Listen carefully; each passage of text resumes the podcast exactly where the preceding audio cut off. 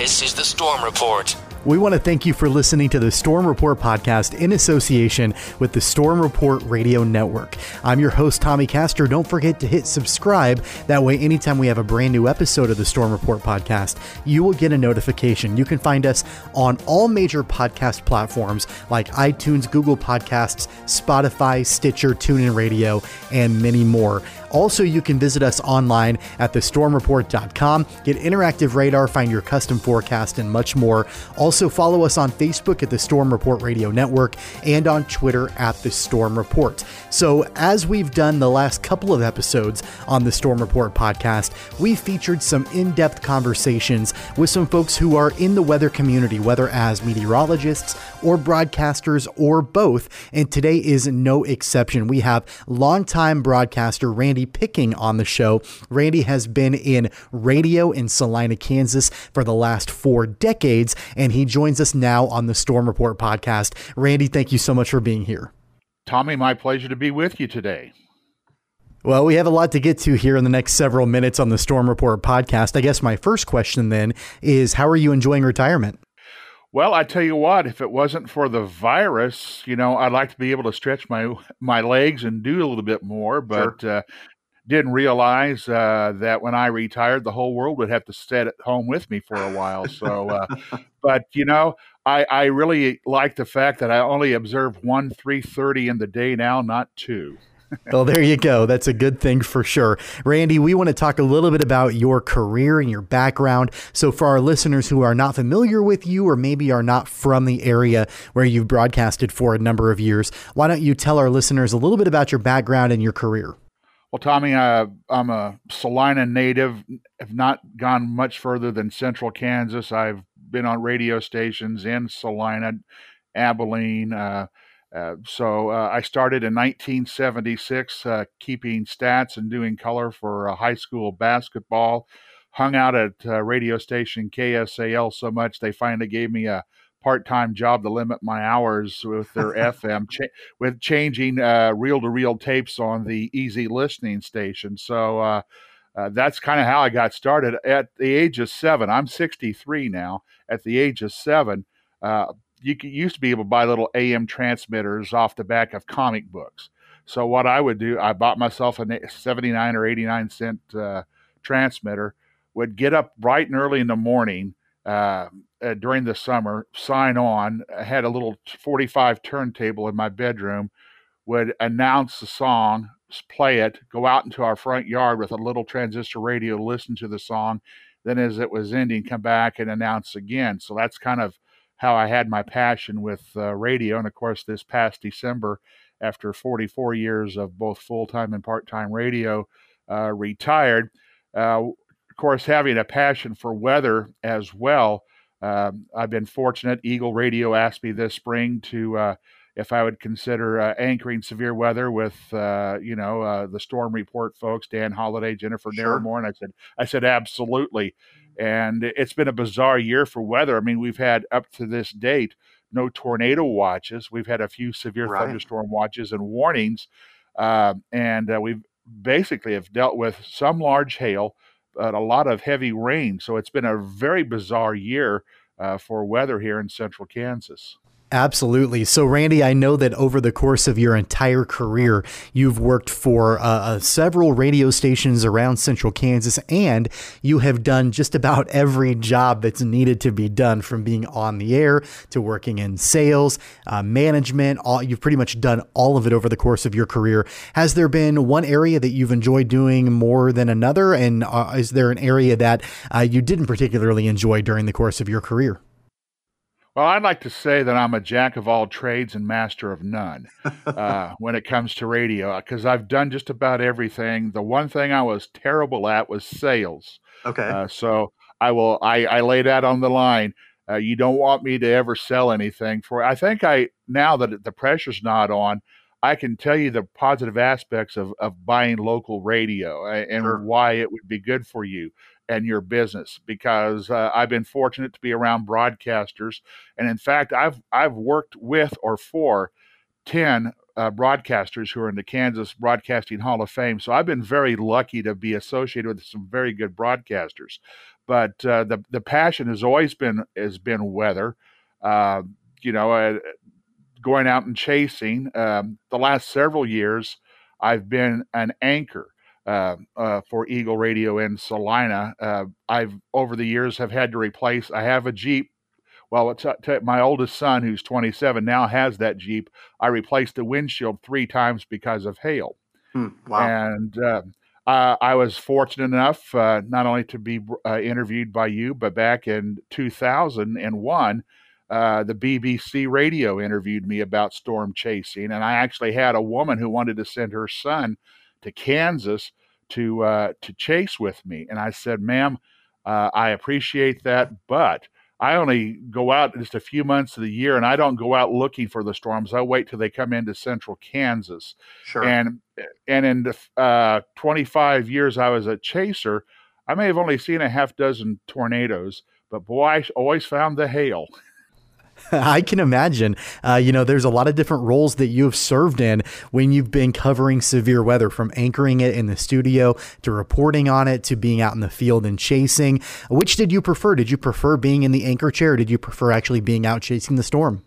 You know, the I think as I've gotten older, the anchoring has been uh, has been a lot more important to me. Well, for one thing, there are so many tools available to folks in broadcasting now that uh, make it easier to just sit there in the chair and have other folks go out there. You know, when I was a chaser, uh, there'd be times I'd be an hour away from home when the chasing was done, and then I, you know, it'd be midnight, one a.m. Then I'd have to be back at the station by five or six, so I made for a short right. night. Uh, so as I've gotten older, uh, I I appreciate the fact of being an anchor, but uh, there were some times it, it was exciting to be a uh, to be a, a chaser. Uh, I, I, will tell you this to, to share with the audience out there unless you have a, a reason that you're either spotting for the Weather Service or law enforcement or uh, for broadcast media, don't go out. Uh, you you clog the streets. That was my biggest fear was streets and roads and highways that would wind up having a lot of traffic on them. Um, years ago, I was down in uh, Lindsborg, which is on the McPherson Saline County line south of Salina, uh, watching a storm. It was a tornado warned storm, and having a, ra- uh, a radio station pickup that had the call letters on it. Everybody knew who I was and, and where I was at. I I actually was concerned about people following me, so I did one of the things that I don't recommend anybody do, and that's drive right into the heart of the storm and within a mile, I looked back and there was nobody behind me. So uh, I was going to take my chance with the tornado, not not having an accident with somebody, and that's that's one of the biggest things I'm concerned about out there is people who chase who don't have a, a, a knowledge or they're not out there for the scientific or relaying the information to law enforcement for safety of the rest of the community. Don't don't go out there. It's it's awfully dangerous. We're talking with Randy Picking, who is a longtime radio personality in Salina, Kansas, here on the Storm Report podcast. Randy, one of the things that you mentioned just a moment ago that caught my ear that I wanted to bring up and talk a little bit more at length about is when you said that there are so many more tools that are available at the disposal for broadcasters now, especially when it comes to weather. And, you know, I remember when I first started my career in radio, which was only 15 or 20 years ago, you know, we used the old dot matrix printer to rip off reports and read them on the air. Well, now you get that right on your phone or your laptop. You can, you know, get radar, alerts, notifications. You know, social media has been big. So, what does that look like for you over the course of your now 40 year career? The changes in technology in broadcasting and in weather from when you started to now? Well, the immediacy of having the information to relay to the public is fantastic today uh, when I was smiling when you were talking about how technology has changed. We used to have the old 75 word a minute teletype that had the ribbons that when you changed them, you you had ink all over your hands. It was just sure. one of those things. The Weather Service, and again, I'm talking about back in the mid 70s when I got started. Uh, used to, ha- uh, you know, you you can pull up a radar on your smartphone now. We used to get what were known as radar summaries once an hour from the Weather Service, and oh, then. Wow and uh, what that would do is uh, tell you, okay, there was a line of thunderstorms from uh, from Hutchinson over to El Dorado, moving northeast. It would it would be one of those things. Okay, let's say it's 35 miles per hour. We're about 70 miles away, so you'd get on and, and try to uh, try to guess what you would have in the way of uh, impacting your community on time. That has changed. I can recall another time we had a tornado warning come across the old teletype a minute after it expired. So things have gotten progressively wow. better over the years. Uh, there are, you know, for for the listener out there, I encourage you because it happens in the spring here in Kansas every year, and I'm not sure if, if different parts of the country uh, how much they go into severe weather season preparedness like we do here in the in the plain states, but attend a uh, a National Weather Service uh, presentation on covering severe weather. Go check out their uh, every uh, weather office has a web page. There is a ton of information available there at the um, at the uh, Weather Service webpage. Uh, media has gotten really savvy. In fact, when we have weather that's not bad here, but it's saying, I will watch weather information from Oklahoma. Uh, Oklahoma City has TV stations that really go gangbusters covering uh, severe weather. this past spring, when Alabama and Mississippi had uh, the wedge tornadoes going through there right around Palm Sunday and Easter Sunday. Right. I would I would watch their uh, their uh, their broadcast, trying to glean is that something that maybe I should pay more attention to when I'm anchoring. Uh, I'm trying to learn uh, to be able to give you better information by watching other folks do their their uh, their broadcast. So it's uh, you know I guess what it is uh, uh, plagiarism is the most sincere form of flattery. so if I can if I can steal something from somebody that uh, will work in what I do as a as a weather anchor, that I'm going to do it. Well, there you go. I know, Randy, over the course of your career, you've had the opportunity to be around several dignitaries, you know, whether that's former presidents, uh, you know, several other people uh, in that regard as well. And I know it's not weather related, but uh, those are, I'm sure, some great stories that you can share as far as who you've met and uh, what that meant to you over the course of, of your long career. Oh, I, I, tell you what, uh, Tommy, I've had the chance to meet two uh, former presidents, a former British prime minister, numerous senators and governors from the state of Kansas, and probably my all-time favorite story that I like to share. And people say, Randy, you should write a book. Well, I, I don't. I think it'd be very thin. It would. Uh, it wouldn't be more than a chapter, but I maybe it would be. Uh, being close to, in fact, working in Abilene at KABI Radio in 1990, it was the President Eisenhower centennial of his birth. So there was a host of dignitaries that uh, came to Abilene that year, including uh, President Reagan. I got to meet him. Man, he was a very tall man. I because I, I, I still can, and I'm I'm five ten, and I know I looked up at him and I'm going, wow, met him. But my favorite story is when Vice President Dan Quayle came to Abilene to deliver uh, an address at the place of meditation where President Eisenhower and his wife are buried and their youngest son. Uh, of course, being a local announcer and local broadcaster, people knew me. So when he w- when uh, Vice President Quayle was done with his speech, I left to go back and drop the cassette tape off uh, of his speech at the radio station. And I, and I lived in Salina, so I was going to drive home. Well, uh, I drove, uh, dropped the tape off, drove home, or started heading out of uh, Abilene on a on a county road, and up in front of me is this uh, long line. I said, "Well, that's Vice President Quayle's motorcade." I had to. I borrowed my dad's Crown Victoria. It was an old police cruiser, and it was, and I had on a white shirt, sunglasses, and a tie. And I actually got up to the very back side of the uh, of the uh, motorcade. I'm going, well, we'll see how long this lasts.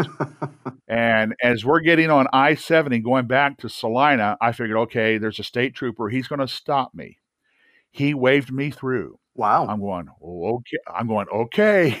So I get on I 70 and I'm uh, from Abilene to east of Salina. Uh, there's a exit called Ohio Street. I was the last car in Dan Quayle's motorcade.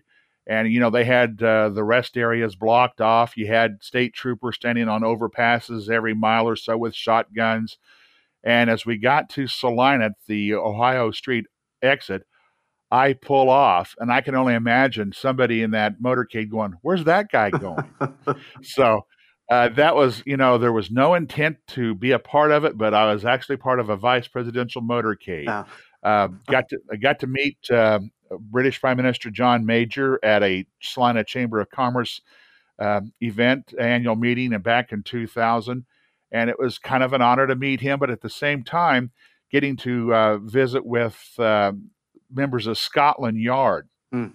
who uh, was his security detail, and some of the stories they told uh, about Scotland Yard, how and this is back in 2000 before we've got the climate in the world that we have today. This is before 9 11 and everything. Uh, this um, agent from Scotland Yard said, You know, we only have about 10 people on a detail uh, securing the prime minister.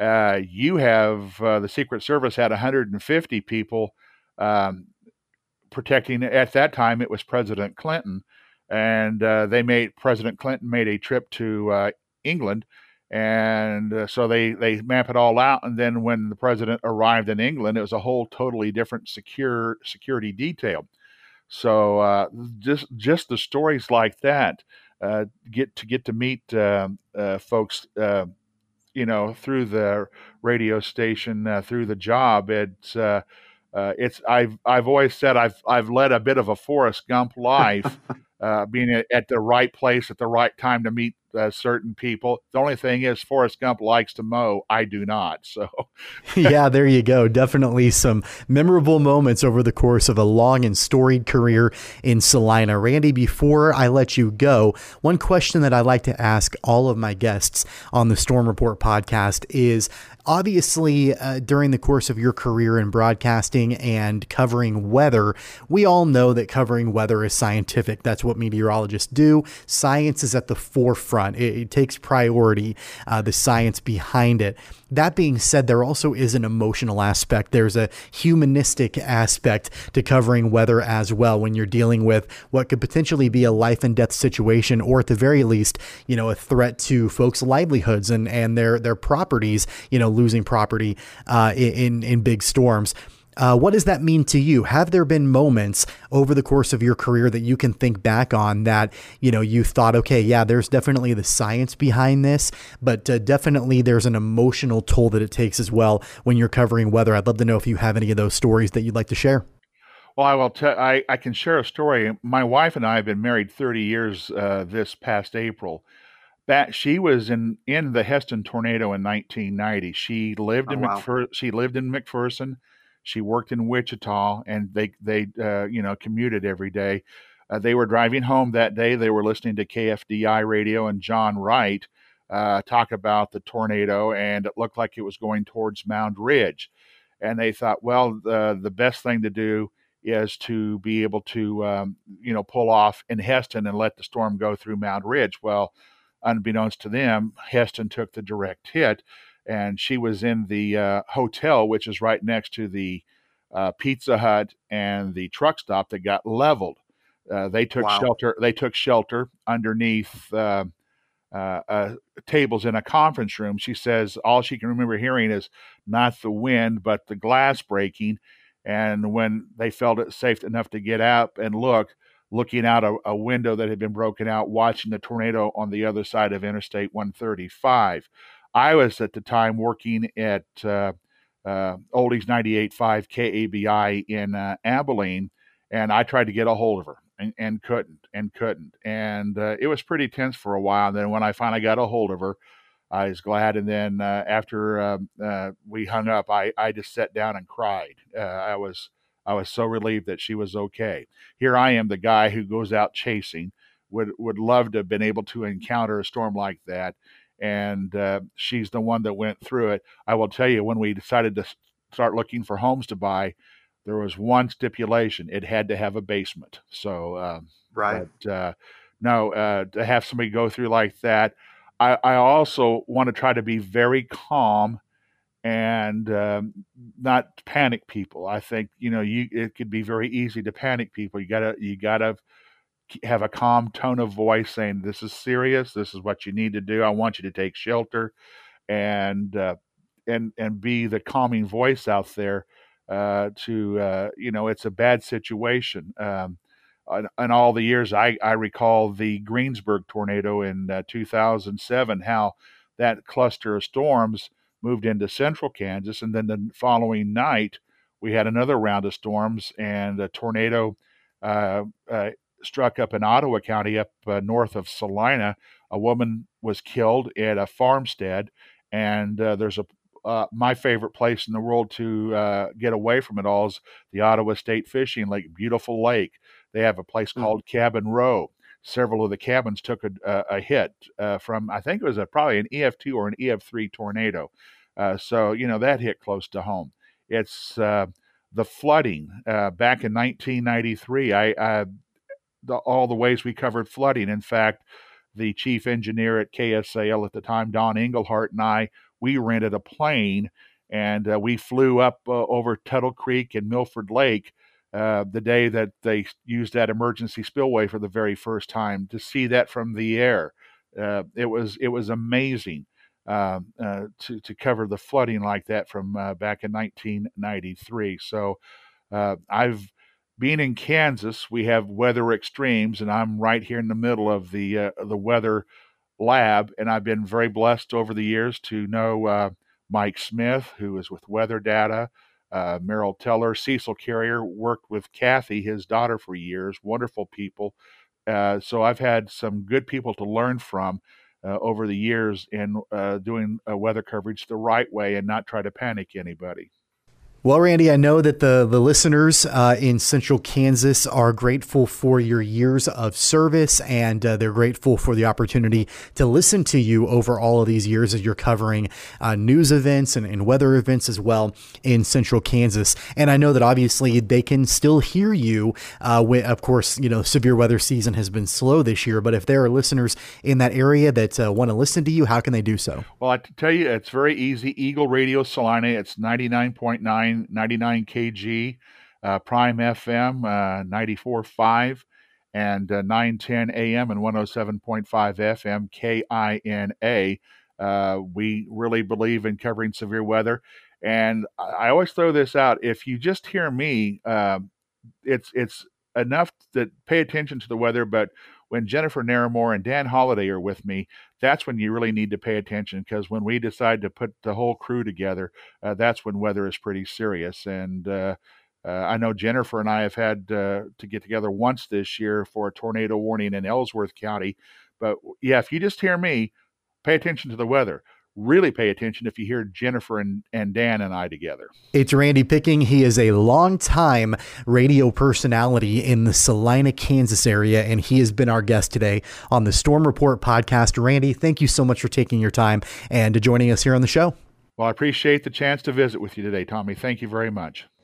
And thank you so much for joining us on this edition of the Storm Report podcast. Don't forget to hit subscribe so anytime we have a brand new episode, you will get a notification. You can listen to us anywhere you find your favorite podcast on iTunes, Google Podcasts, Spotify, Stitcher, TuneIn Radio, basically anywhere you listen to your favorite podcasts. Also, go to our website, thestormreport.com. You can find out more about what we do at the Storm Report Radio Network and the Storm Report podcast. You can follow us on social media on Facebook just by searching searching for the Storm Report Radio Network and on Twitter at the Storm Report. Until next time, I'm your host, Tommy Castor. You've been listening to the Storm Report podcast in association with the Storm Report Radio Network.